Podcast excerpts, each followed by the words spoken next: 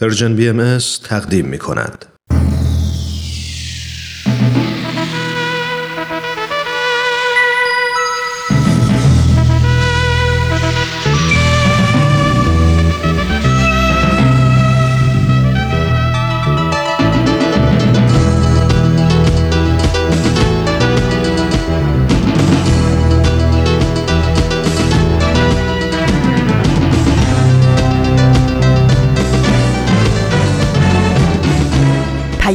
دوست. برنامه ای برای تفاهم و پیوند دلها.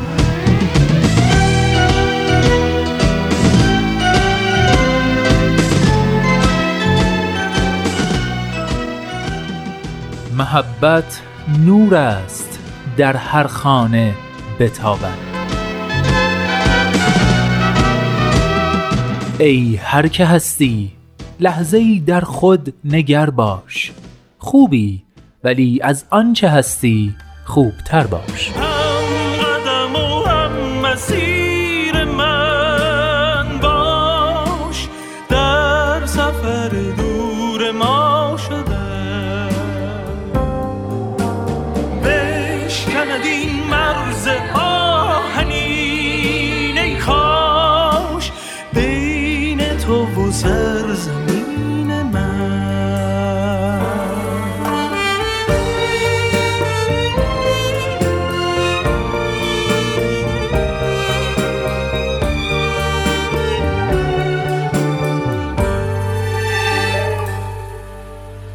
دوستان خوبم سلام. سلام و درود به شما همراهان همیشگی مجله جوانان. شما شنوندگان عزیز و دوست داشتنی که با همراهی گرمتون با مجله جوانان مایه دلگرمی ما هستید. من نوید توکلیام و امروز پنج شنبه آخرین روز از دومین ماه تابستان سی و یکم مرداد ماه سال 1398 خورشیدی برابر با 22 اوت 2019 میلادی 546 امین شماره مجله جوانان رو تقدیم شما عزیزان همراه می کنم به مجله جوانان خوش اومدید.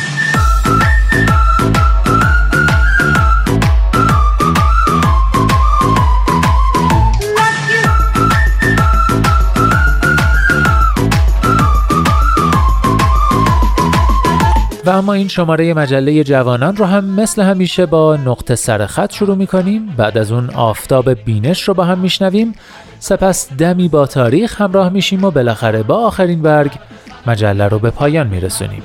از اینکه تا آخرین برگ همراه ما میمونید. متشکرم.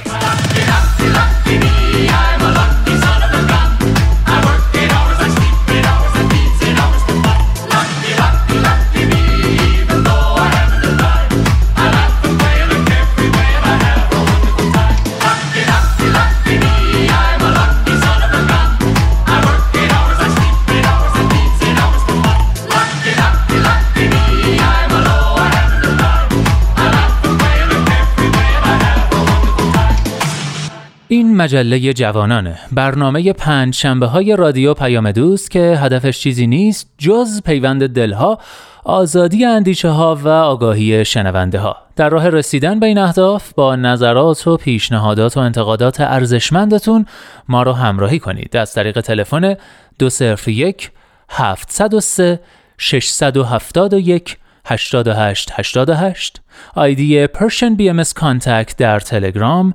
و صفحه BM در فیسبوک و توییتر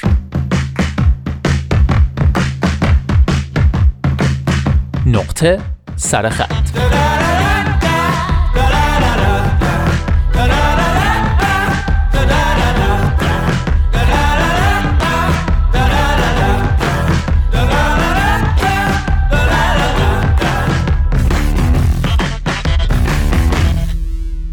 ورودی شرکتمان یک دیوار سفید و بزرگ و لخت دارد که هیچ چیز بهش آویزان نیست.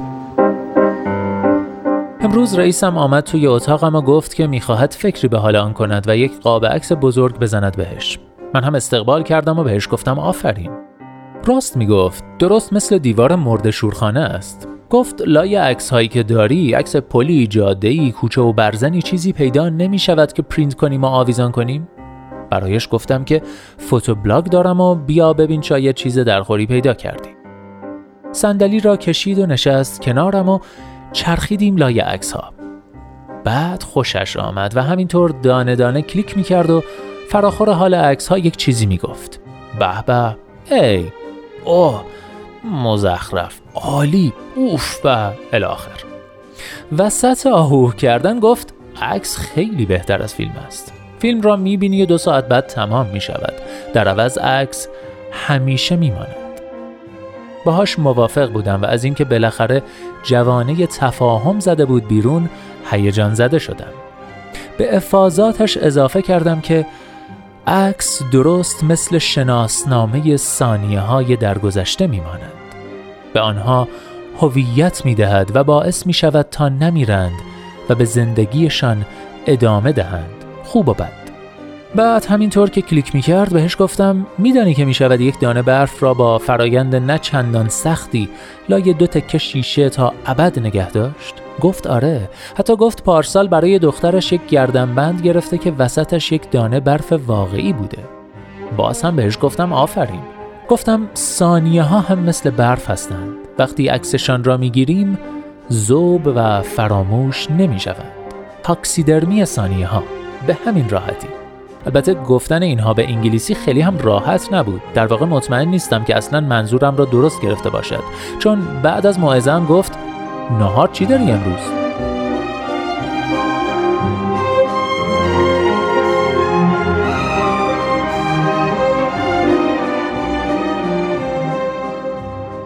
مخلص کلام این که عکس ها محترمند. به خاطر عکس هاست که سلول های پیر و خسته مغزمان گاهی وقتها می توانند مزه خیلی چیزها را دوباره حس کنند. مزه بوس اول مزه بغل گرم مزه کباب های شاندیز مزه لبخندها شوری ها طعم گس پدر و مادر. شیرینی آزادی تلخی اسارت مزه شیرجه در گودال عمیق زمان. به خاطر عکس ها دست شما درد نکند آلی جناب جوزف نیسفور نیپس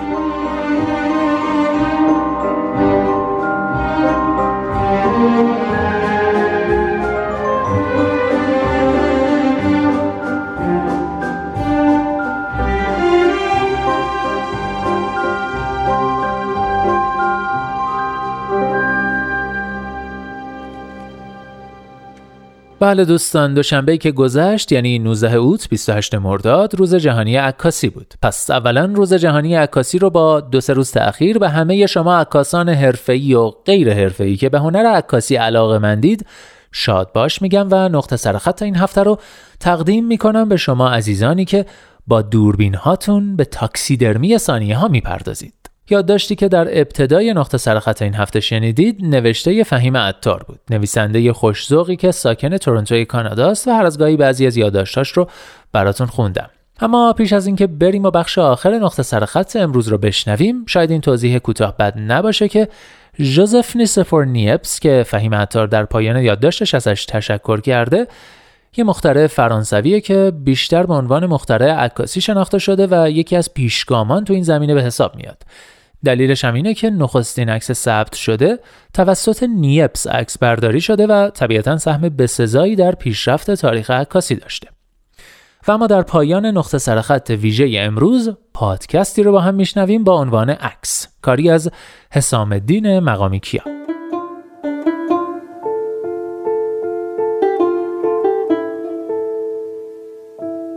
لوراز پام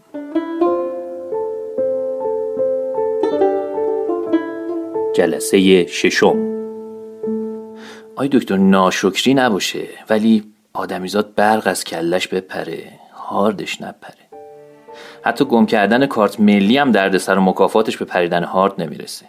هرچی داری و نداری میره هوا. الان هرچی عکس باهاش داشتم رفته هوا. الا یه دونه که اونم ما توش نیستیم. نه که نباشیم پاهامونه. دو جفت پا. میگم غم از دست دادگی نگیرم یه وقت افسرده شم. یه آرزه ای بود شما می‌گفتی توش فرنی داشت. این پریدن هاردم از اسر و حرج این روزگاره. تا همین اواخر کی عکس میپرید عکس جاش تو آلبوم بود سر تاخچه بود رو رف مغازه بود. می‌شد بوش کرد ورقش زد. های الان دیگه نمیشه ورق زد که. رد می‌کنن. تاچ می‌کنی کلیک می‌کنی رد میشه. ورق نمی‌زنن که. اصلا عکاسی آدابی داشت مقدمات مؤخراتی داشت. همه باید جمع می شدن آرا پیرا کرده حواسات جمع نگاه ها به دوربین شمارش معکوس چیلیک. یه دونه عکس بر می داشتن آیا از زیر چاپ خوب در بیاد خوب در نیاد. فوری فوریش 17 دقیقه ظهور چاپش طول می‌کشید. آی دکتر انتظار از عکس حذف شده.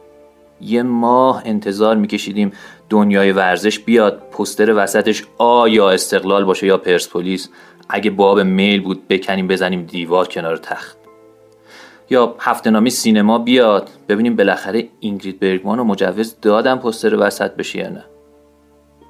شما دوتا پیرن از ما بیشتر پاره کردی. بهتر از من واقفی عکاسیمون مثل فیلم های وسترن قدیمی بود که آرتیسته چشاشو باریک می‌کرد سیگارشو گوشه لبش جابجا جا می‌کرد تمرکز می‌گرفت یهو با یه گوله هفتیر شم و اون ور بار خاموش می‌کرد. الان دیگه مسلسل اومده دست رو می‌ذارن رو ماشه یا علی مدد. دوربینا دیجیتال شده پشت هم می‌گیرن بلکه یه دونش خوب و به قاعده درات همه هم می‌گیرن ها. آدم نمی‌دونه به کدوم دوربین نگاه کنه.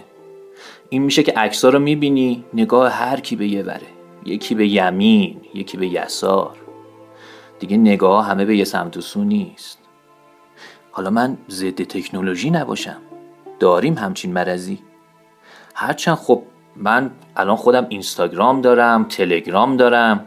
اصلا همین عکس دو نفره همون با موبایل بود. ولی جفتی یه جا رو نگاه می‌کردیم ما. دوتا بودیم ولی نگاه همون یکی بود. البته خب تو این عکسه پیدا نیست. گفت یه عکس هم از پاهامون بندازیم. گفتم خب چرا؟ که چی بشه؟ گفت حتما که نباید چیزی بشه. برای تنوع برای بامزدگیش همونجور که کادر رو میبست گفت اصلا اگه اصرار داری دلیل عقل پسند می‌خوای به دلیل همپایی و همراهیمون. من زیادی عقل گرام نه. میگن اینم آرزه ایه راست میگن عقل آدم بپره هارد عکساش نپره. پاهامونو دراز کرده بودیم رو ماسه های ساحل. همین یه دونه رو با گوشی خودش گرفت. اینم که الان دارمش چون تو ایمیلم بود هنوز. حسنش به اینه که میشه بقیه عکس رو تخیل کرد. خیلی جورا خیال می‌کنم.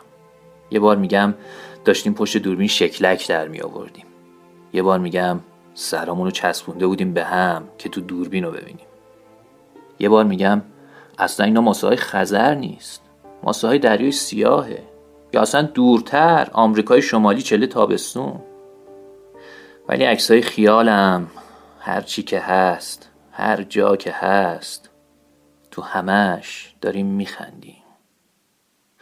دیگه ما موندیم و این همه خیال و همین یه دونه عکس.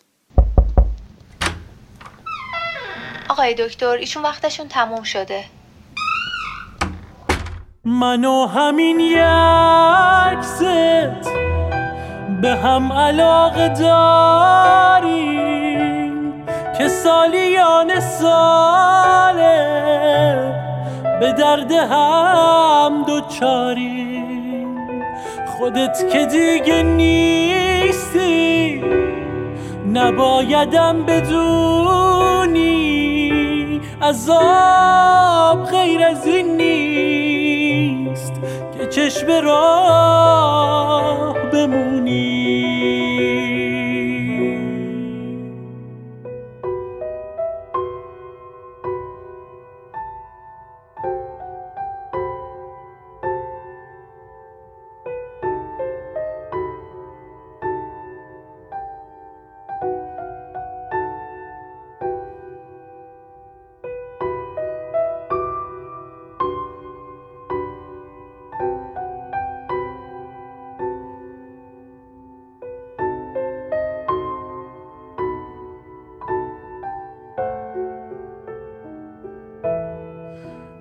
روزنه امید از کنار من سفر کرد. چه تلخ این که باید یه عمر بی تو سر کرد. همیشه خاک سرده همیشه سرد بوده. کنار هر دوایی همیشه درد بوده همیشه درد بوده.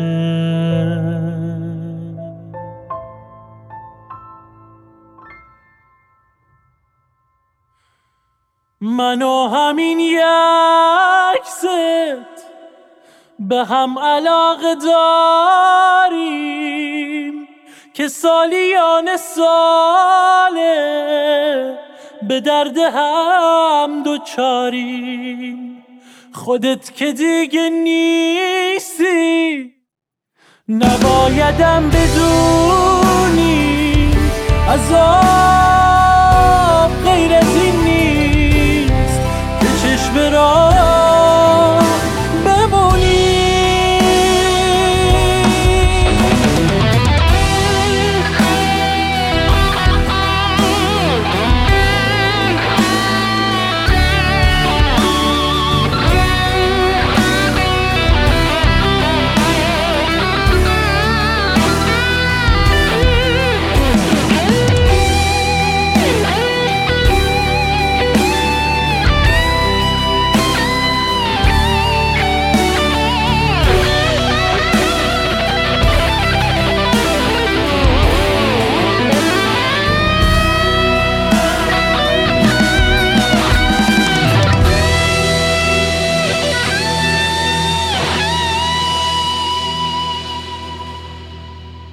اینجا ایستگاه مهر و دوستی است رادیو پیام دوست. دوچار رو شنیدید با صدای سیامک عباسی. این آهنگ که شعر و آهنگش کار خود خواننده است و تنظیمش رو امیر عظیمی انجام داده. یکی از قطعات آلبومیه به اسم خوشبختیت آرزومه. و اما برنامه بعدی آماده پخش آفتاب بینش.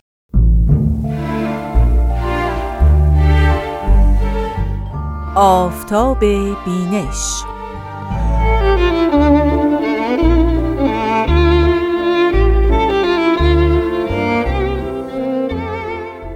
شنوندگان عزیز رادیو پیام دوست وقت شما خوش.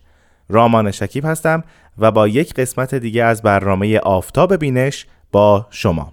همونطور که می‌دونید ما در این برنامه تلاش می‌کنیم تا بعضی از کتابهایی که مربوط به آین بهایی و دیانت بابیست رو به شما معرفی کنیم. این کتابها هم از آثاری است که به دست پیامبران این دو دین یعنی حضرت بهاءالله پیامبر دیانت بهایی و حضرت باب پیامبر دیانت بابی و همینطور مبشر به ظهور حضرت بهاءالله نازل شده و هم از جمله آثاری است که به دست حضرت عبدالبها فرزند ارشد حضرت بهاءالله و جانشین ایشون نوشته شده و صادر شده و یا حضرت شوقی ربانی ولی امر دیانت بهایی اون رو نوشتن و یا سایر دانشمندان بهایی در مورد کتاب ها، مفاهیم، موضوعات و همینطور فلسفه فکری یا عرفانی دیانت بهایی درش بحث کردن و ما اون کتاب ها رو تلاش می‌کنیم به صورت مختصر به شما معرفی کنیم البته زمان کم این برنامه به ما اجازه نمیده همه اون کتاب ها رو آنگونه که شایسته هست به شما معرفی کنیم اما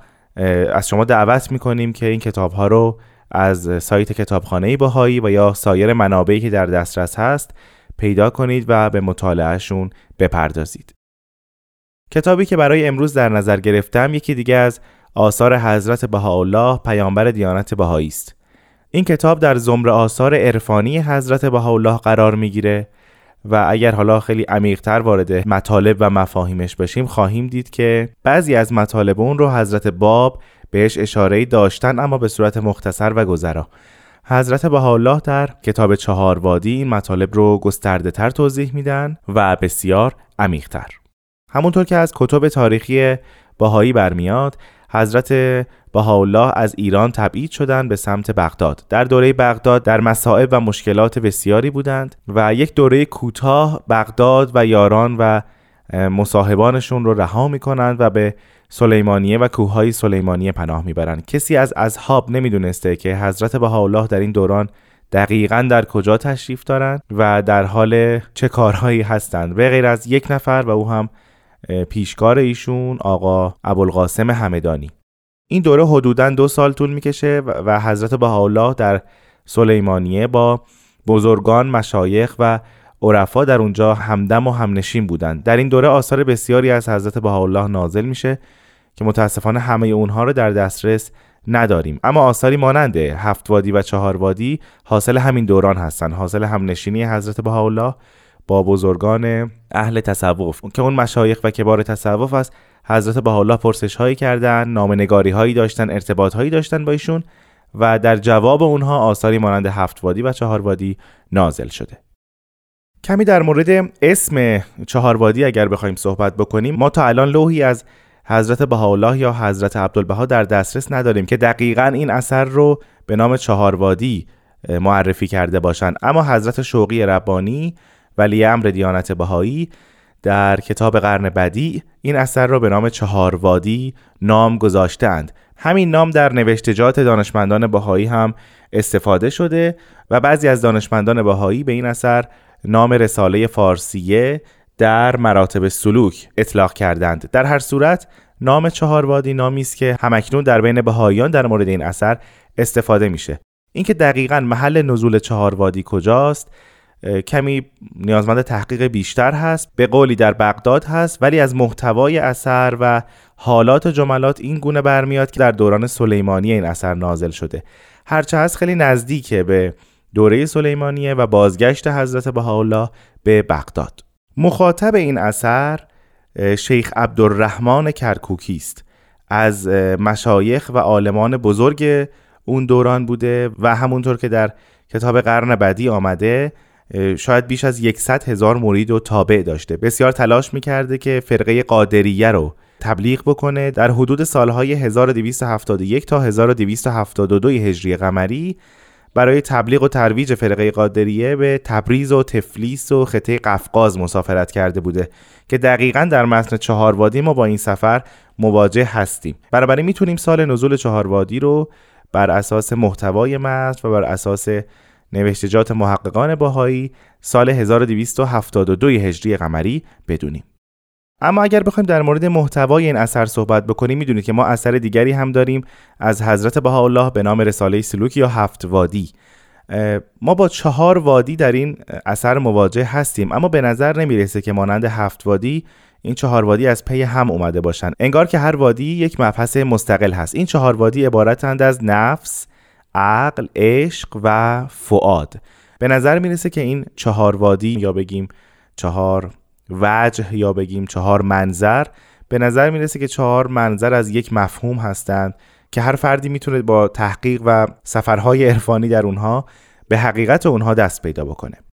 همینطور ظاهر این اثر از لحاظ نصر بسیار فنی بسیار سنگین و بسیار عمیق است از لحاظ محتوا هم اشارات بسیاری داره به آیات قرآنی به عرفان اسلامی به احادیث و ضمنا بعضی جاها به شرح اونها می‌پردازن حضرت بهاءالله و همینطور معانی و تفاصیلی جدید از اونها به دست مخاطبان میرسونن. همونطور که حتما متوجه شدید در این اثر ما وادی عشق رو داریم. ما در هفت وادی هم وادی عشق رو داریم. منتها کیفیت این دوتا وادی کاملا با هم متفاوته. محتوای اونها با هم متفاوته و شاید مقایسه این دو وادی به ما کمک بکنه که هر دوی این اثرها یعنی هفت وادی و چهار وادی رو بتونیم بهتر بفهمیم.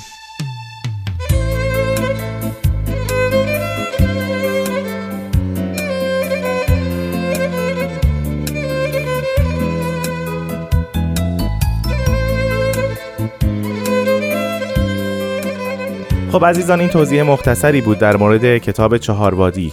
به عنوان حسن ختام خانم آزاده جاوید بخشی از این اثر رو برای ما خواهند خوند. وادی نفس. اول اگر سالکان از طالبان کعبه مقصودند این رتبه متعلق به نفس است ولکن نفس الله القائمت فیه به سنن مراد است. و در این مقام نفس محبوب است نه مردود و مقبول نه مقهور. اگرچه در این رتبه محل جدال است ولیکن آخر آن جلوس بر عرش جلال. چنانچه میفرماید ای خلیل وقت و ابراهیم هوش این چهارت یار رهزن را بکش. تا بعد از ممات سر حیات ظاهر شود و این مقام نفس مرزیه است که میفرماید فتخلی فی عبادی ودخلی جنتی. این مقام را اشارات بسیار است و دلالات بیشمار. این است که میفرماید سنریهم آیاتنا فی الآفاق و فی انفسهم حتی یتبین لهم انه الحق لا اله الا هو. پس معلوم می شود که کتاب نفس را باید مطالعه نمود نه رساله نحو را. چنانچه میفرماید اقرا کتابک و کفا به نفس کلیامه حسیبا. حکایت آورده اند که عارف الهی با عالم نحوی همراه شدند و همراز گشتند. تا رسیدند به شاطی بحر العظمت عارف بی تعمل توسل فرموده و بر آب راند. و عالم نحوی چون نقش بر آب محو گشته مبهوت ماند. بانگ زد عارف که چون انان پیچیدی گفت ای برادر چه کنم؟ چون پای رفتنم نیست سرنهادن اولا بود.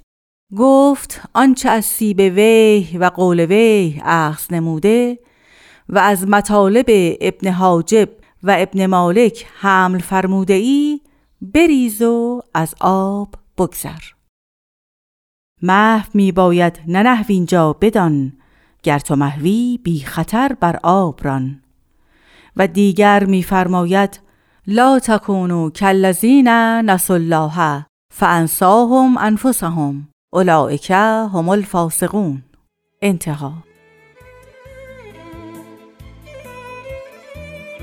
عزیزان وقت برنامه ما به پایان رسید. تا هفته آینده خدا نگهدار.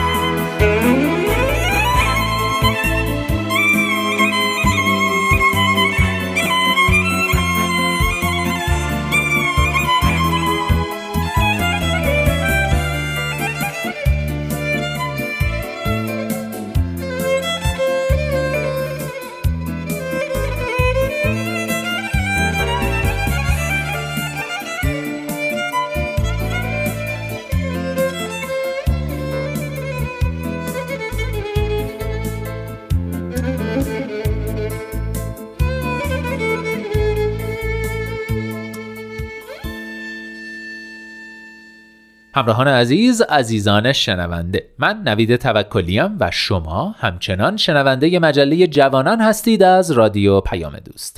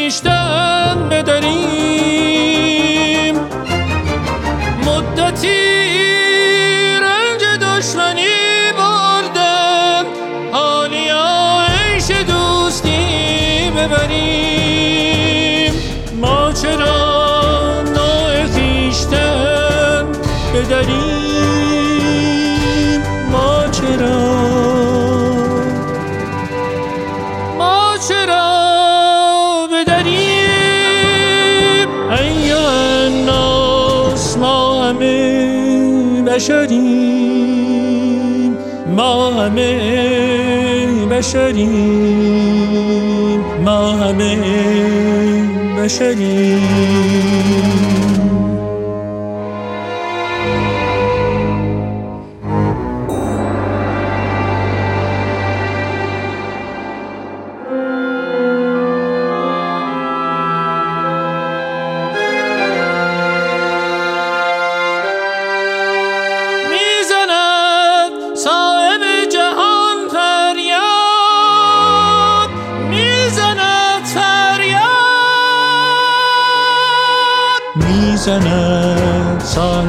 جهان فریاد می‌زند فریاد.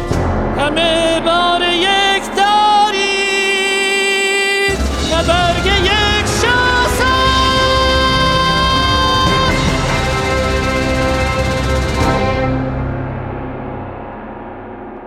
ایوه الناس ما همه بشریم. ما همه بشریم ما همه بشریم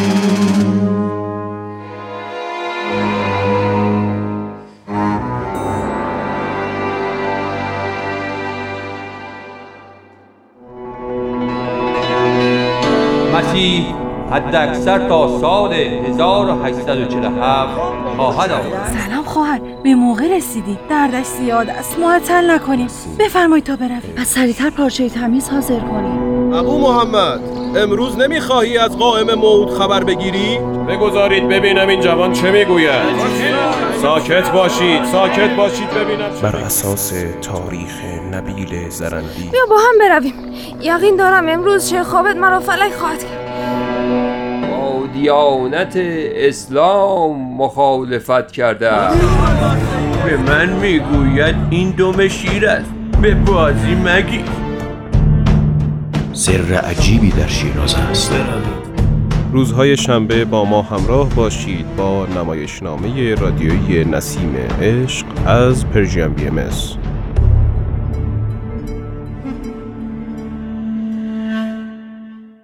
شنوندگان عزیز عزیزان همراه من نوید توکلیم و شما همچنان شنونده مجله جوانان هستید از رادیو پیام دوست.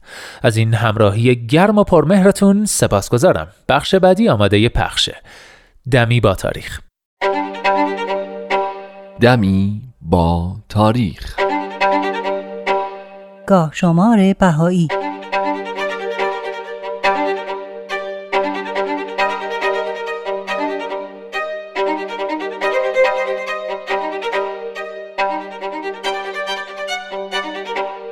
24 مرداد 1231 خورشیدی 15 اوت 1852 میلادی 28 شوال 1268 هجری قمری.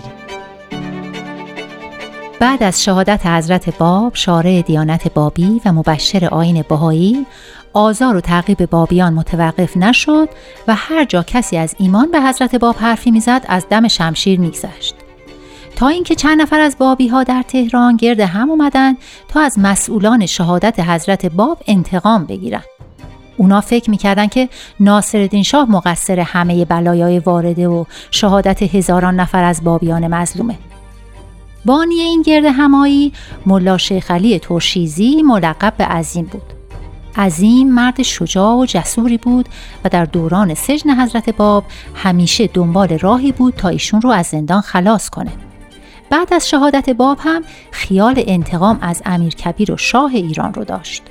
پس نقشه قتل شاه رو طرح کرد و چند نفر از بابیان از جمله سلیمان خان تبریزی و صادق تبریزی رو با خودش همراه کرد.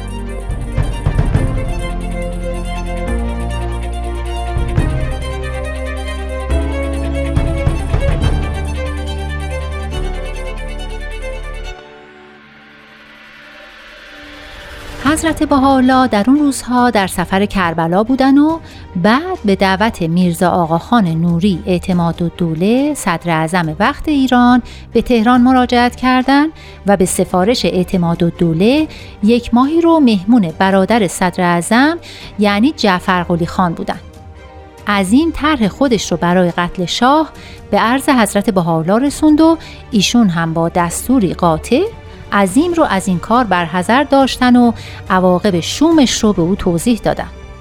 اما عظیم با اینکه ارادت عمیقی به حضرت بهاءالله داشت به هشدار ایشون گوش نداد و اون چرا که نباید انجام داد.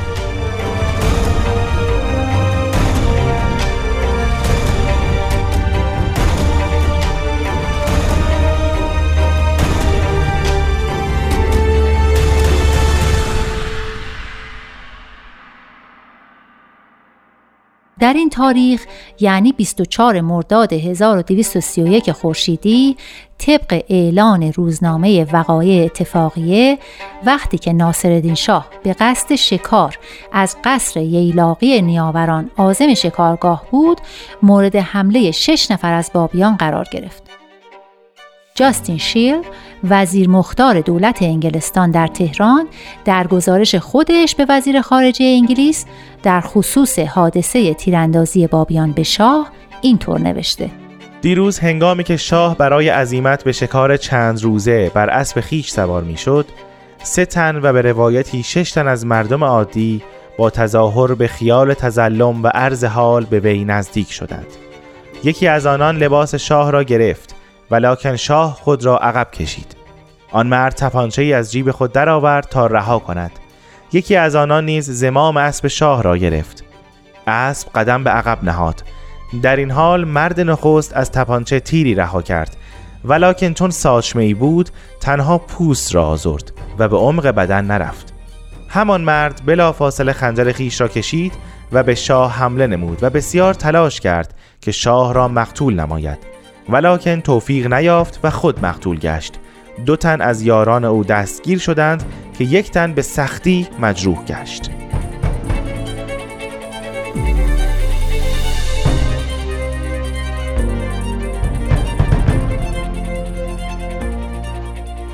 بله بابیان در این حمله از قمه و تپانچه ساچمه استفاده کرده بودند و با این حرکت ناشیانه به هدفی که در سر داشتن نرسیده بودند و تیرشون به خطا رفته بود.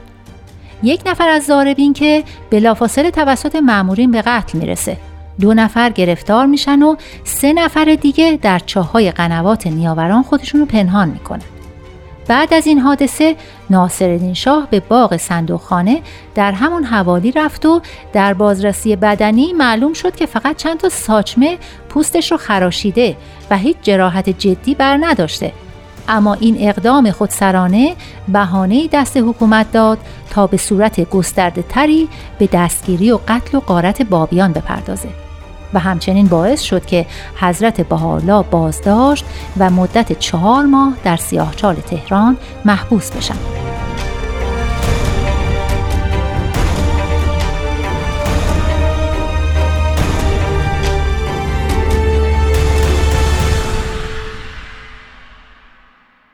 حضرت عبدالبها مبین آثار و تعالیم بهایی در خصوص خودسرانه بودن این عمل به سراحت در کتاب مقاله شخصی سیاه فرمودن باری ثابت و مبرهن شد که متجاسر خودسرانه به گمان و اوهام خونخواهی آقای خیش متصدی این امر عظیم و خطب جسیم گشته.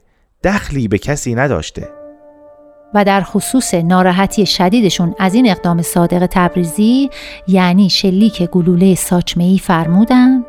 العیاذ بالله جسارتی از او سر زد که لسان تقریر نتواند و قلم تحریر نخواهد.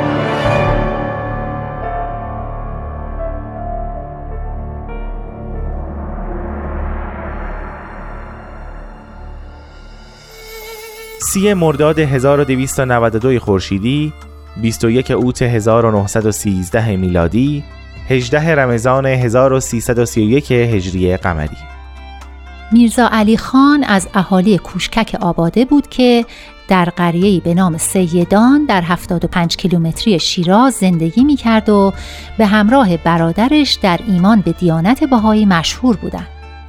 اونها همیشه با کمال محبت از مسافرها و مهمونا پذیرایی می چند نفر از صاحب نفوذان محل که نام نیک میرزا علی خان رو در بین خاص عام منافی مقاصد خودشون می‌دیدند در پی نابودی او بر اومدن و عدهای رو به قتل او معمور کردند.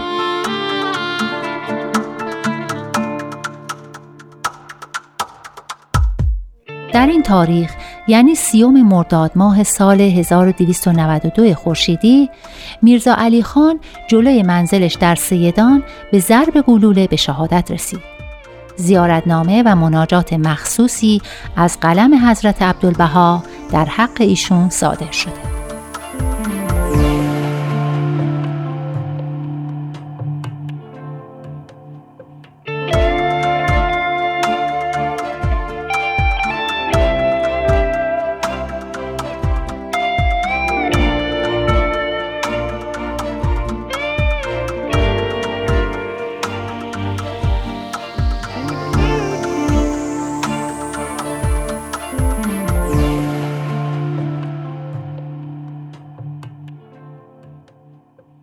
یک مرداد 1247 خورشیدی 21 اوت 1868 میلادی دوم جمادی الاول 1285 هجری قمری در این تاریخ حضرت بحالا و همراهاشون در مسیر حرکت ابتدا با قایق و سپس با یک کشتی اتریشی در شرایطی که دریا بسیار ناآرام و طوفانی بود بندر گالیپولی را به مقصد اسکندریه ترک کردند.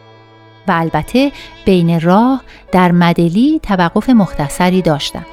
هنگام عزیمت از گالیپولی حضرت بهاءالله پیامبر آین بهایی به قدری دچار سختی و مشکلات فراوون شده بودند که خطاب به اصحاب فرمودند این سفر بجز سفرهای سابق است هر کس خود را مستعد مواجهه با بلایای آتیه و خطرات محتومه مقدره نمییابد بهتران است که از همکنون به هر طرف که مایل باشد حرکت کند و از امتحانات و بلیات محفوظ ماند زیرا بعدا برای احدی امکان رهایی متصور نیست.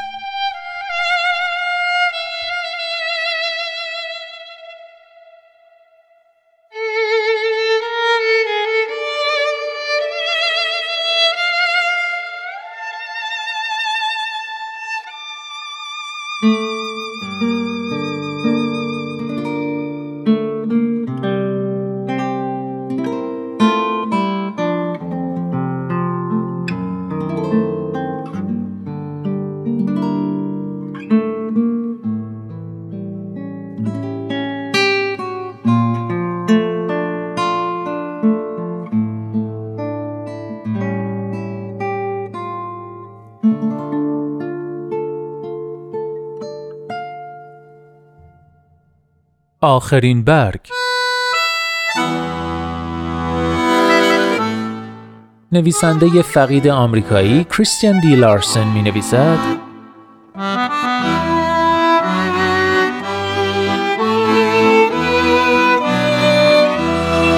با خود عهد ببند که فقط به بهترین ها بیاندیشی فقط برای کسب بهترین ها تلاش کنی و انتظار بهترین ها را داشته باشی. که چنان مشتاق کامیابی دیگران باشی که برای کامیابی خودت.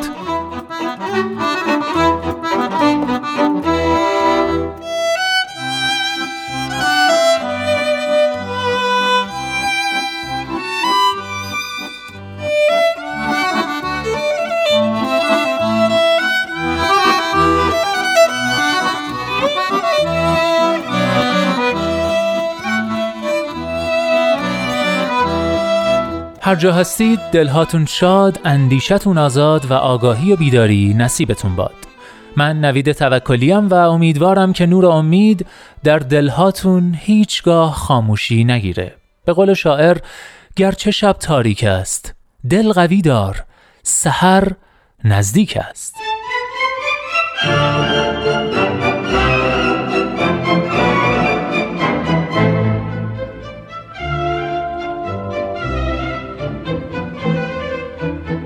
لحظه هاتون پر امید. ای دوست در روزه قلب جز گل عشق مکان